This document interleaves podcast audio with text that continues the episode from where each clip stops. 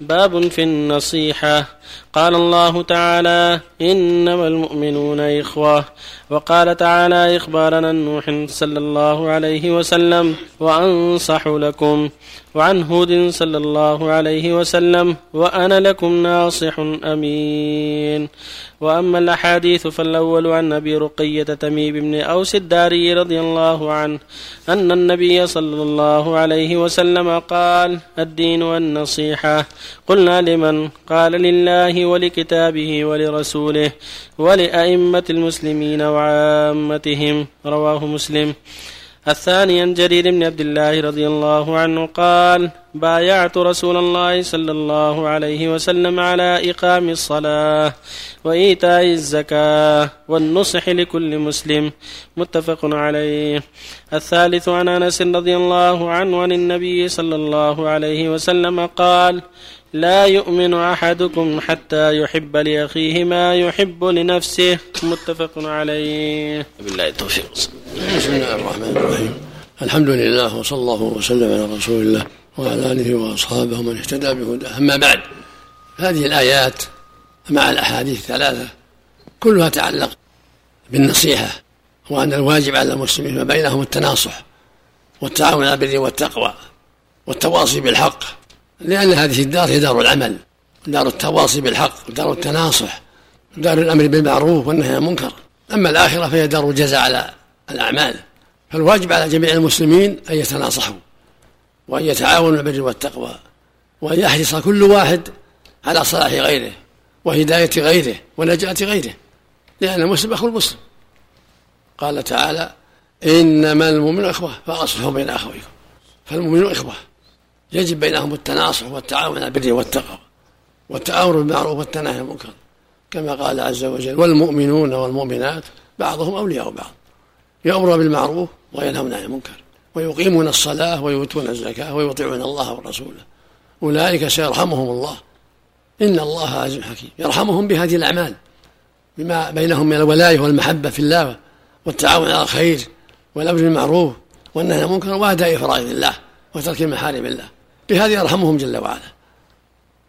قال تعالى والعصر إن الإنسان لفي خسر إلا الذين آمنوا وعملوا الصالحات وتواصوا بالحق وتواصوا بالصبر. التواصي بالحق والنصيحة والتناصح هو الأمر بالمعروف والنهي عن المنكر. وهو داخل في قوله وتعاونوا على البر والتقوى. نبي الله نوح عليه الصلاة والسلام لقومه وأنصح لكم. ويقول لقومه وأنا لكم ناصح أمين. وهكذا جميع الرسل كلهم نصحوا لأممهم وأدوا الرسالة وبلغوها خير بلاغ فهكذا أتباعهم من المؤمنين يجب أن يؤدوا هذه النصيحة وأن يجتهدوا فيها. لعل الله يحصل بذلك على أيديهم هداية الكثير. قال النبي صلى الله عليه وسلم من دل على خير فله مثل أجر فاعله. ويقول صلى الله عليه وسلم من دعا إلى هدى كان له من أجر مثل أجور من تبعه. لا ينقص من أجورهم شيئا. نعمة عظيمة. ويقول صلى الله عليه وسلم لعلي لما بعثه إلى خيبر اليهود لا يهدي الله بك رجلا واحدا. خير لك من حمر النعم. فالإنسان في بذله النصيحة والدعوة إلى الله والتوجيه له خير عظيم وله أجر عظيم وله مثل أجور من يهديه الله على يده وإن كثروا. إذا هدى الله على يده مئة له مثل أجورهم هدى الله على يده ألف له مثل أجورهم هدى الله على يده ألوف له مثل أجورهم. إذا قال لهذا يا عبد الله بلغ أن عقل والديه يا عبد الله اتق الله بر والديك حقهم عظيم. اتق الله في إحسان إليهم. فإذا نفعت النصيحة صلى مثل أجره وإذا قال يا عبد الله لا تكاسل عن الصلوات بادر إليها حافظ عليها في الجماعة.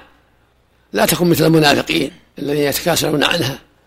كما قال عنهم سبحانه إن المنافقين يخادعون الله وهو خادعهم وإذا قاموا إلى الصلاة قاموا كسالى. يحذره يقول لا تكن مثلهم.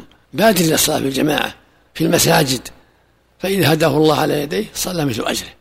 إذا راه إذا دخن أو يشرب الخمر أو يحلق لحيته ينصحه. يقول لا اتق الله.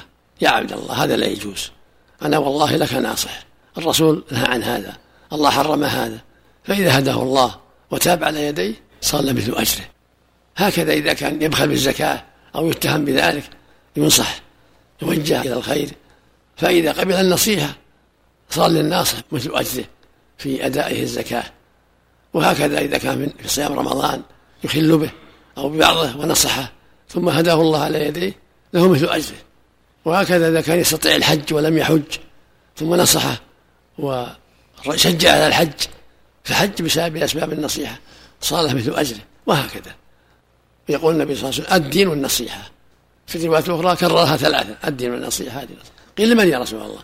قال لله ولكتابه ولرسوله ولأئمة عامته يعني عامة لله بأداء حقه توحيده والإخلاص له وأداء حقه وللكتاب القرآن بالإيمان به والعمل بما فيه والإكثار من تلاوته وللرسول بتصديقه والإيمان بما جاء به والعمل بشريعته. ولاة الأمور بالدعاء لهم بالتوفيق والنصيحة لهم والتعاون معهم في الخير كل هذا من النصيحة لهم. وعامة المسلمين بتوجيههم الخير وأمرهم معروف ونهيهم عن المنكر وإرشادهم إلى أسباب النجاة وتحذيرهم من أسباب الهلاك كل هذا من النصيحة لعامة المسلمين. ويقول صلى الله عليه وسلم في حديث جرير جرير رضي الله عنه عبد الله البجلي الصحابي الجليل بايعت النبي صلى الله عليه وسلم بيعة معاهدة على إقام الصلاة وعلى إيتاء الزكاة وعلى النصر لكل مسلم. في الرواية والسمع والطاعة في المعروف والنصر لكل مسلم. بيعة معاهدة عاهد النبي صلى الله عليه وسلم أنه ينصح لكل مسلم. هكذا ينبغي المؤمن أن ينصح لأخيه وإخوانه في كل شيء. ومن ذلك المعاملة. إذا كان يبيع ويشتري معهم لا يكذب ولا يخون في المعاملة ولا يغش في المعاملة ويكون أمينا في المعاملة. لا كذب ولا غش ولا خيانة ولا إيمان كاذبة. بيع الأخ لأخيه بيع المحب لمحبوبه. لا يغشه ولا يخونه ولا يكذب عليه. هذه النصيحة في المعاملة. وهكذا في جميع الأمور. ينصح. في الشركة كونه شريك له ينصح كونه وكيل الله ينصح كونه عامل عنده ينصح. هكذا في جميع الأحوال. بايعة النبي صلى الله عليه وسلم إقام الصلاة وإيتاء الزكاة والنصح لكل مسلم سواء كان تعرفه ولا ما تعرفه. كل مسلم عربي عجمي بدوي حضري فقير غني ذكر أنثى أن تنصح لكل مسلم في أي معاملة. والحديث الثالث يقول صلى الله عليه وسلم لا يؤمن أحدكم حتى يحب لأخيه ما يحب نفسه. ومن ذلك النصيحة. كما تحب أن تنصح وأن توجه إلى الخير وأن ترشد إلى ما ينفعك فأنت كذلك. تفعل هذا مع أخيك. كما تحب أنك تكون جيدا وأن يتيسر لك من يعينك وينصحك ويوجهك فأنت كذلك مع أخيك. تحب له الخير وتكره له الشر وتنصحه إذا رأيت منه خطأ وخللا وتعينه على الخير. كما قال ربك جل وعلا وتعاونوا البر والتقوى ويقول النبي صلى الله عليه وسلم من كان في حاجة أخيه كان الله في حاجته. متفق على صحته. أي حاجة؟ حاجته في قرض في شفاعة لدفع الظلام عنه في أي شيء ينفعه. مما أباح الله كان الله في حاجته الجزاء من جنس العمل. ويقول صلى الله عليه وسلم والله في عون العبد ما كان العبد في عون أخيه. قبلها يقول صلى الله عليه وسلم من نفس عن من كربة من كرب الدنيا نفس الله عنه كربة من كرب يوم القيامة. ومن ستر مسلما ستر الله في الدنيا والآخرة. ومن يسر على معسر يسر الله في الدنيا والآخرة. والله في عون ما كان عنده في عون أخي. كلمة جامعة. وفق الله الجميع. نعم. بالنسبة للكتيب والشريط يقوم مقام أحسن الله عملك النصيحة مباشرة نعم الشريط الطيب ينفع الله به. إذا وزعه على الناس من أهل العلم المأمومين. طيب هذا نصيحة. أحسن الله إليك. إنكار المنكرات المعلنة هل يشترط فيه الإصرار كما يشترط في النصيحة أم أن المنكر المعلن ينكر علنا دون إصرار؟ إذا كان بين الناس ينكر علنا أما بينك وبين صاحبه اللي كان ينكر تكلم معه بينك وبينه تنصحه. نعم. أما عند الناس إذا فعله عند الناس يبين عند الناس أن هذا منكر لا يجوز حتى لا يغتر به أحد. أما إذا رأيته يفعل المنكر تنصحه بينك وبينه.